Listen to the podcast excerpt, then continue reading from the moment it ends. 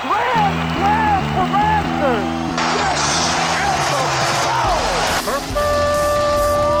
It's time for Blessed to Play on EWTN Radio, uncovering the role that faith plays in the lives of sports professionals from around the country. And now, here's your host, Ron Meyer. Fire score! My guest today is Dan Venezia. He was drafted by the Minnesota Twins and played three seasons in their organization during a seven year span. Also did some recreational coaching, and he had a record of 85 and 5 with six championships, along with three undefeated seasons. He's a professional trainer, a life coach, and Dan's faith has been strengthened by a unique and powerful intervention that God has made in his life.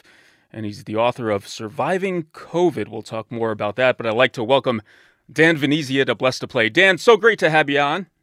Hey, Ron. Thank you so much for having me. So you grew up in Brooklyn, New York, and I know there's two Major League Baseball teams in the New York metro area. So did you go Yankees or Mets? I was I was Yankees, but I, I didn't root against the Mets. In fact, uh, you know, when they finally made it, I was rooting for Subway Series my entire childhood, and then finally they they they make it in 2000, and I was a little stuck on who am I rooting for here. Uh, but it didn't take long to, to for me to realize I was I'm true true blooded Yankee fan. So uh, they look pretty good this year. So it's it's going to be an exciting year. Yeah, there's a lot of great, obviously, pinstripe players throughout the years. And uh, being that you were a Yankee fan as a boy, who did you look up to as a player?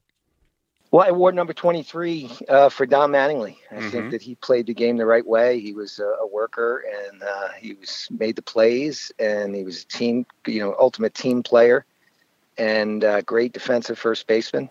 And so uh, I grew up rooting for, for Don Mattingly. Dave Winfield was another childhood hero of mine. Uh, but uh, those, you know, they didn't win many games back then. It wasn't until uh, until those uh, late '90s when they started putting it together.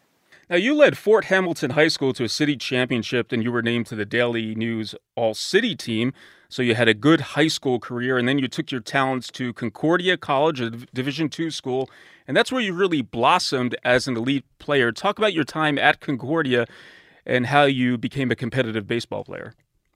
Uh, well, you know, it started early on. It started uh, growing up in the streets of Brooklyn, playing stickball in the streets. We played sewer to sewer, and first and third was uh, the you know uh, the bumpers or the tires of the of the cars that that lined our our Brooklyn neighborhood. And uh, you know, we played with a broomstick. We didn't have much money, so we all chipped in to get a ball, and and we learned to hit that ball straight down the middle. And uh, so then I, you know, every once in a while, like I would have a real baseball, and we'd head down. Not much you know, green grass in Brooklyn, but we'd head down to a field and play some real baseball. So I developed a love of the game early on. And, and you mentioned Fort Hamilton High School. You know, I'm glad you did because yesterday we had a reunion uh, 34 years ago when we won the city championship, played in Yankee Stadium. Uh, real special event. And it was our coach passed away. So we honored him uh, yesterday. And it was it was awesome to be back with the with the guys. We had three guys drafted off of our team. We had a second round pick uh, go to the Astros and my double play partner was drafted uh, to the to the Kansas City Royals. Uh, but I was I was a late bloomer, so I was a little guy. I was a scrapper in high school, second baseman. I batted second, moved runners over, laid down bunts. Always the one with the dirtiest uniform. and uh, I was about five foot seven, maybe 150 pounds my senior year in high school. But uh, I played well enough to become, you know, an all city player. And and it, it was a, during a time where we had a lot of big league players come out of New York City. Rich Aurilia, shortstop out of Xaverian. We had Frank Rodriguez, who I played with, uh, Red Sox draft pick. Manny Ramirez, a first round pick. I played with him in the summer. So we were really uh, competitive. Um, luckily, I, I had an opportunity to play at Concordia College. I got a scholarship there, small Division two Lutheran school. And uh, it was my freshman year that Mother Nature kicked in, you know, in addition to working out, you know, religiously and uh, I grew, you know, three or four inches that year and put on about 20 pounds. And then I started hitting, you know, hitting the ball with some more power. But I always had the work ethic, and I think that mm-hmm. that's what, uh, you know, that's what helped me get through it. And then, um, you know, I luckily I got drafted. Uh, the good Lord was watching over me, and I was able to play some ball with the Twins. Now, interestingly enough, you said that you got your, you started in the streets playing stickball, and you would hit the I would guess a Spalding with a, a broomstick, and there's talk about players that come out of the Dominican Republic who are hitting pebbles with, uh, you know, a stick. So do you think that helped your eye-hand coordination uh, using that style of batting? Oh, sure, yes, and and we played on terrible fields, and that helped our fielding because there were bad hops everywhere. So we didn't we had skin infields, and every once in a while when we'd get to a, a field in the playoff time, or if we went out to the suburbs and we got to play in a real field, it was it was easy to catch a ground ball because we would we would field grounders in the schoolyard, throwing the ball off the wall. Uh, but yeah, you're right. That stickball bat and the and the Spalding, that certainly you know a lot easier to hit a baseball after after hitting that. Blessed to play Ron Meyer. We're chatting today with Dan Venezia. He played in the Minnesota Twins organization. And Dan, speaking of the Minnesota Twins, after your time at Concordia, I think you were uh, drafted and picked in the 36th round. And uh, there you go. That's a childhood dream right there that you're uh, going to start a professional career with the Minnesota Twins and enter their minor leagues system. Talk about that time of your life uh, when you played for the Twins. Well, if if I, if I may, Ron, you know, tell you about how I got drafted. Uh, you know, one day I'm playing shortstop at Concordia senior year uh, during warmups, batting practice. I had the worst batting practice of my life. I couldn't get the ball out of the infield. And I noticed this scout coming down the, the right field line with briefcase, white fishing cap. I knew exactly who he was. He was scout for the Twins. Mm-hmm. And he had signed over 100 ball players. He signed Hall of Famer Rod Carew. He signed Frank Viola out of St. John's. He was a Cy Young Award winner and a MVP of the 87 series. He signed Scott Leius, who also went to Concordia, who hit a game winning home run in the 91 World Series. Tim Teufel, uh, over 100 ball players he signed, eight made it to the big leagues. And I knew he was there to see me. So I ran right back into the dugout, grabbed the bat, and got in the batter's box. And I had the best batting practice of my life. I was like Aaron Judge for five minutes. Everything I hit was a laser. And uh, I decided after five or six balls out that I better, you know, that was enough. And then, you know, first at bat, I pop up to the second baseman, but I run my butt off down the first base because I knew he had a stopwatch. So now he knows I'm a hustler. He knows I have some speed. He knows I can hit for power. And you know, during warmups, I'm throwing the ball to first base as hard as I can. He knows I can throw the ball because you know you don't know if you're going to get a ground ball in the game. Mm-hmm. And uh, so, luckily, he stayed around for one more at bat, and that's where I continued my second round of BP. And as my ball landed into the parking lot and over the left field uh, fence, the old man with the white fishing cap and the briefcase was on his way to the parking lot. And I knew I had a shot. And just about a month later, I got the phone call, and it was from Herb Stein. So you talk about being in the right place at the right time, and the good Lord sort of looking out for you. Uh, my my time with the Twins was, you know, ups and downs. My, my rookie year, I played in Elizabethton, Tennessee. That was in the Appalachian League. Um, I had a very good rookie year. I led the team in hitting. Uh, I led the team in hits. I led the team in stolen bases. Uh, I was like seventh in the league, I think, in batting average. And I was invited to instructional league, which is generally reserved for the high round picks. Uh, but they also guys who have great seasons they invite there. So I was there with Torii Hunter, who who, who became my roommate the following season, uh, first round pick for the Twins. Everybody knows who he is. Great great ball player. And uh, but my next year I struggled.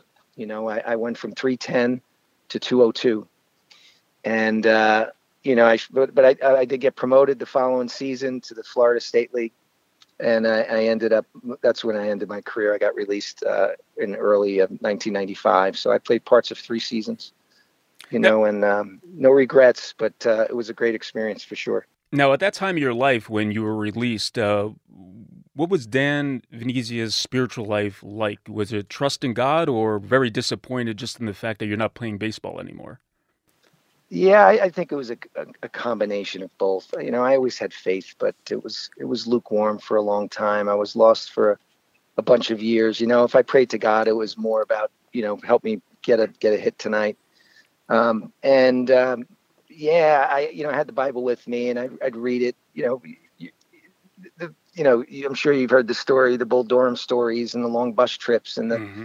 you know the the crappy hotels, and the you know the ten dollars a day meal or fifteen dollars a day for meal money and uh, you know the, the, stadiums and the bad lights and all that but I, w- I was living out the dream and every every kid who steps foot on a little league field has dreams of playing one day in the major leagues and and uh, you know I had an opportunity there they gave me a shot the twins and during those years my faith sort of waned. I, I, wasn't on fire with the Lord the way I am today. I was uh, a bit lost. Uh, but I'm glad I made it back. Blessed to play Ron Meyer once again chatting with Dan Venezia. He was a former professional baseball player in the Minnesota Twins organization and author of the book Surviving COVID 19. We'll find out how that impacted Dan's life. Now, Dan, there's a lot of life lessons in the game of baseball, and they've talked about that on the show plenty of times, ad nauseum, if you will. Uh, you have to learn how to deal with failure, but what are the, so, some takeaways that you learned from being an elite baseball player? Uh, setting goals, you know, designing strategies to improve skills, uh, teamwork, sacrificing to help the team. Uh, those are traits that I carry with me till this day. They're ones that any teacher would appreciate. They're ones that any employer would welcome. And certainly ones any parent would be proud of. Uh, you know, you mentioned resiliency. You know, Hall of Famers fail 70% of the time. Uh, you know, that's not the case in these other sports. You know, try hitting, you know, three out of 10 foul shots. You're not going to make it. Or, or completing three out of 10 passes. But in baseball, you know, where failure rate is such high, you need to, you know, that ability ability to bounce back from failure uh, you learn early on. And, um, you know, baseball's an acquired skill hitting a baseball. I, I believe Ted Williams said it. You have a round bat and a round ball, and the object is to hit it squarely. And then you got a pitcher throwing in excess, you know, now up to 100 miles an hour. Um, and you got less than a second to decide whether to swing or not. And then they start throwing you curveballs and other off-speed pitches, and then you have the game situation. You know, man, I need to hit the ball the other way. Do I need to hit a fly ball? And that that sort of thing. So, uh, yeah, I'll take. Uh, I, I, know some people say hitting a golf ball is more difficult, but uh, I would say hitting a baseball is for sure. But uh, lots of lots of values, man. I, I love that you're talking about it because the kids need to hear it. Uh, because all of us are going to stop playing baseball or or whatever sport it is that you, you're you're playing. Eventually, the game will be taken away from you, or you'll you won't be able to play at the next level and then you got to go on and live out those mini dreams, the ones that make life worth living. Now, you're the owner and director of an after school baseball program in Central Park. You give private lessons, but uh, I'm thinking by what you just said that it's more than just teaching the technical components of the game, that you're trying to teach these kids life lessons as well. Absolutely. And, and, and, you know, maybe there'll be some players that go on to play high school and, you know, a few that play college and maybe one or two that get to the professional level, but it, it's not about that. It's about them having fun. It's about them getting along with their teammates, and and those are again great traits to have. Uh, you know, uh, team building skills and respect and hustle and hard work and preparation and grit and determination. All of those uh, values are, are, are very important, and that's that's what I base my whole my, my whole coaching philosophy revolves around that.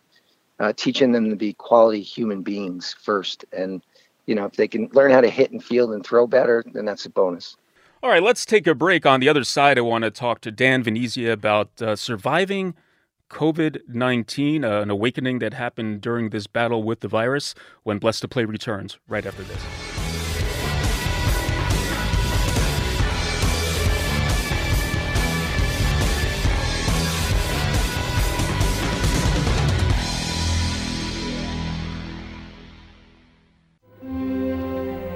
A prayer to the Holy Trinity. Most Holy Trinity, Father, Son, and Holy Spirit, I adore you profoundly. I offer you the most precious body, blood, soul, and divinity of Jesus Christ, present in all the tabernacles of the world, in reparation for the outrages, sacrileges, and indifferences by which he is offended by the infinite merits of his most sacred heart, and through the Immaculate Heart of Mary, I beg the conversion of poor sinners. Amen.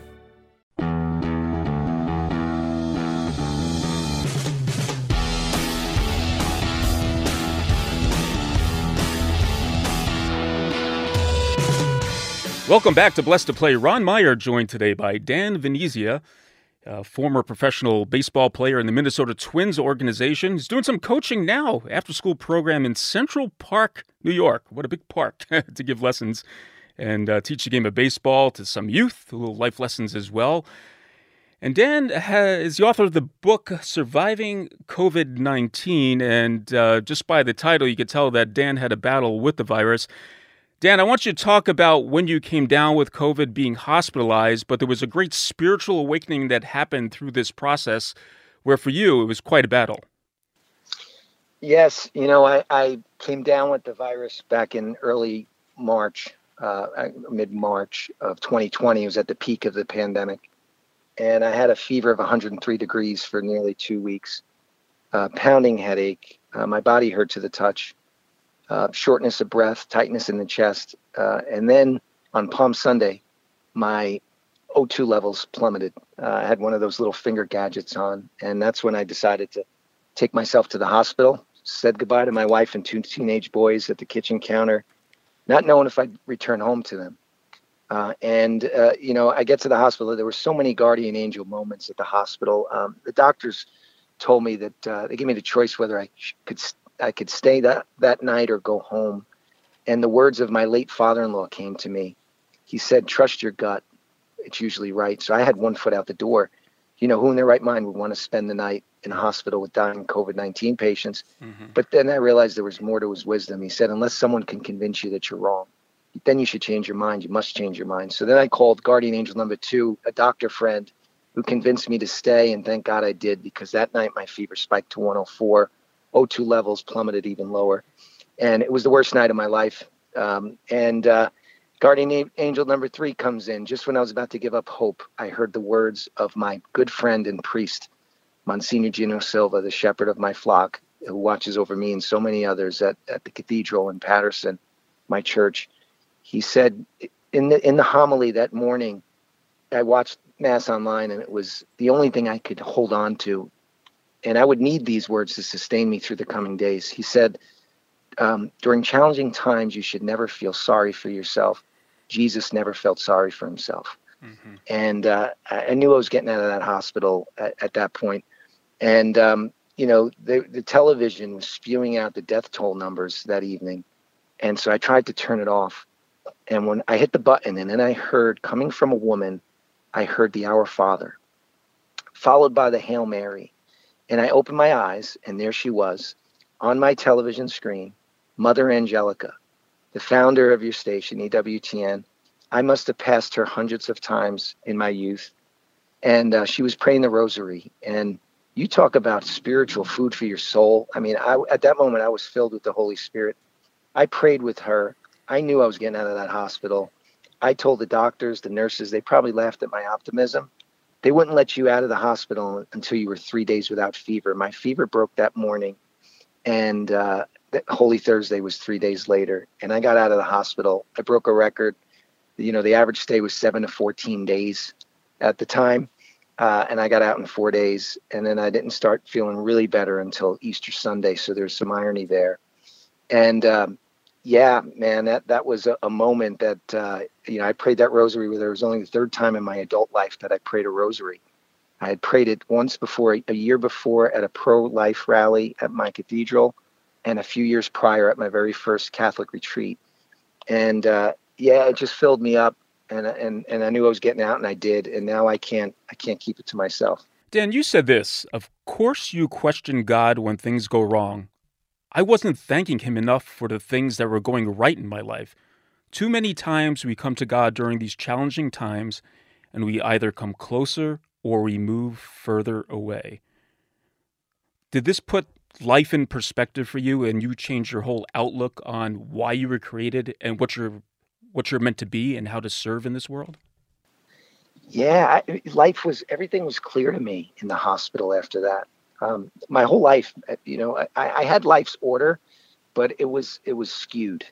My, my order was uh, body, mind, spirit, right? Professional athlete, trainer, life coach, and then bold proclaimer of the good news of Jesus Christ. Because a few years prior, I I had faith, you know, going into the hospital, nothing like I have now.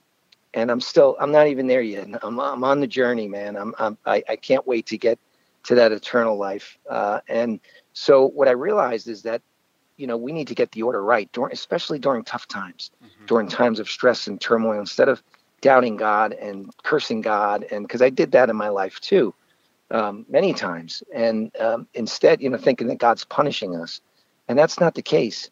So, what I realize and what I can share with your audience more than anything else is that we need to get the order right. We need to put our faith first. We need to put our spirit first. We need to put God first in everything that we do. And now I'm, I, I scream it to the rooftops, uh, you know, on the rooftops that, uh, you know, we're, we're meant to worship God, but we're also meant to bring others to Him. And for, you know, half a dec, half a century, you know, I, I had faith, but it was personal, it was private. I kept it to myself. And now I, I want to share it with the world. Blessed play Ron Meyer chatting with Dan Venezia, former professional baseball player and author of the book Surviving COVID 19. Now, Dan, obviously your life has changed, but your Catholic faith has become a lot stronger as well. Yes, I, what I like to say is I'm, I'm finally back home, and um, because you know I, I, had left, I was I was uh, a cradle Catholic, then I was dragged to church, then I was lost in the hope of the resurrection, and I thank all the Catholics out there that we we pray that every day in Mass, you know, for people that are lost in the hope of the resurrection, and and then I came back to the church, but it was just I was going through the motions. I was checking the box. You know, anyone can sit in the back pew and throw a few bucks in the basket. But when I was for 20 years, I wasn't connected to the liturgy. I wasn't connected to the community, and most importantly, I wasn't connected to what's most important in the Mass is the Eucharist and that sacrifice at Calvary. But now, because of this revelation uh, in the hospital, now I I am I'm all in. Like I I I go I go to daily Mass now. Um, I, I just can't get enough of the church and I can't get enough of the Lord and I can't get enough of Our Lady and I can't get enough of the Rosary. You know, it took me it took me two years to figure out. You know, I wrote the book. I didn't mention Mother Mary in the book once. Mm-hmm. In fact, I went on international television, uh, CBN 700 Club, and you know, I said Jesus was my best doctor. I had some good doctors. I stand by that. I said prayer was my best medicine, and I had a pretty good medicine too that helped me but I still stand by that. I mean, 5,000 people at the cathedral prayed for me. And, you know, there's power there. And, and when I tell you, I could feel those prayers. But the other thing I said was that Mother Angelica was my best nurse. And I need to retract that. She was my nurse's practitioner. She was a messenger. She was God's instrument. Uh, the true nurse, the true visitor in the hospital that day was our Blessed Mother. You know, you know, who do you want with you when you're sick, Ron? Mm-hmm. Your mother right? Um, we, I, we couldn't have visitors in the hospital. So God did one better. I couldn't have my biological mother there, but He sent our spiritual mother, Our Lady, God's masterpiece, the perfect, the immaculate, uh, Blessed Virgin Mary.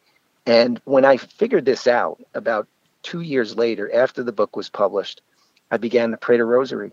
And I, I, I started with a bun single. I'd pray one a day, and then that wasn't enough. I went to, to three run home run. I prayed you know, the joyful, the sorrowful, and the glorious. And then at uh, the beginning of January of 2021, I decided to go for the Grand Slam, uh, you know, adding the luminous mysteries. So every day I pray all four. And I don't say it to brag or boast.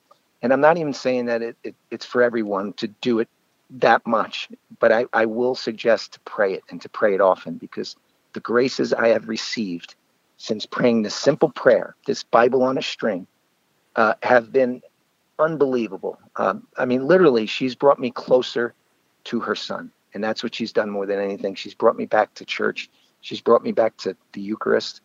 She's taught me the difference between joy and happiness. Um, and, uh, you know, my wife likes to joke because she'll say, where, you know, where are you going to be with Mary? And I'll say, well, I can be in a lot worse places. I've been to all of them, by the way. Um, and I'll answer, you know, don't you know I'm about my father's business? And uh, you know our relationship has grown uh, deeper, stronger. Our faith together, growing in the faith, and uh, I, I, couldn't be more joyful at this moment. And I just look forward to to spreading the word to to anyone who listen. Now, you spoke about your family, and during this time in the hospital, which you're in isolation, basically, no visitors, like you mentioned. Then you come out of it, uh, you're getting healthy, you are healthy, but your kids. I mean, it's cliche, but you know, people say kiss your kids before they go to sleep. Tell them you love them. But that has to be much deeper in meaning for you now that you've been through what you experienced with COVID 19. Uh, yes. You, you know, it's like, it's like hitting a pop up in foul territory and you think you're out, right? I thought I was dead. And, and then the, you know, the, the ball sort of escapes the, the fielder's mitt and you get another swing at, the bat, right? You get another chance to get a base hit. I got an I got another chance at life. And so I don't take any day for granted. And every day, you know, I used to begin the day on my knees. You know, I'd, I'd put my alarm clock underneath the bed and I and I did that once one so I couldn't hit the snooze button, but really to begin the day from a place of gratitude. And and and I'd used to recite, and I still do, a, a, scripture from Psalms. This is the day the Lord has made. Let us rejoice and be glad in it. Post COVID, post that experience in the hospital, I still begin the day on my knees, but I, I no longer put the alarm clock under the bed. You see, I don't need the reminder. And after I say that, you know, Psalms scripture, I take in a deep breath because we all take breathing for granted and I don't take breathing for granted anymore because when you can't breathe, it, you know, it felt like I had a pillow over my face, and uh, you know, uh, every day is a gift, and I, am living in the moment, and I'm and I'm sharing God's word and His love, and He loves loves you. He died for you. He died for me, and the least I can do is just share it. Well, Dan Venezia has been our guest. Uh, what a journey he has had and is on a former professional baseball player who had a quite a battle with uh, COVID nineteen, but survived that, but was awakened spiritually to much better a much better outlook on life. And Dan goes around now talking about it, giving his witness of faith. And if you want a copy of his book, Surviving COVID 19, feel free to go to Amazon or just go to Dan's website. That's danvenezia.com. Dan, thanks so much. I do appreciate the time and uh, telling us a little bit about you and your journey here back to uh, the Catholic Church back home. I appreciate it. Thank you so much, Ron, and keep doing what you're doing, man. Keep spreading the word. Blessed to Play fans, check us out on the web at blessedtoplay.com. That's blessed, the number two play.com. You can like us on Facebook and hit us up on Twitter at Blessed to Play. For Dan Venezia, I'm Ron Meyer. We'll catch you next time right here on Blessed to Play. You've been listening to Blessed to Play with host Ron Meyer on the EWTN Global Catholic Network. If you have a question or comment about today's show, feel free to email us at info at blessedtoplay.com. That's blessed, the number two, play.com. You can also connect with the show on the web at www.blessedtoplay.com. Again, that's blessed, the number two, play.com. Join us again next time for Blessed to Play on the EWTN Global Catholic Network.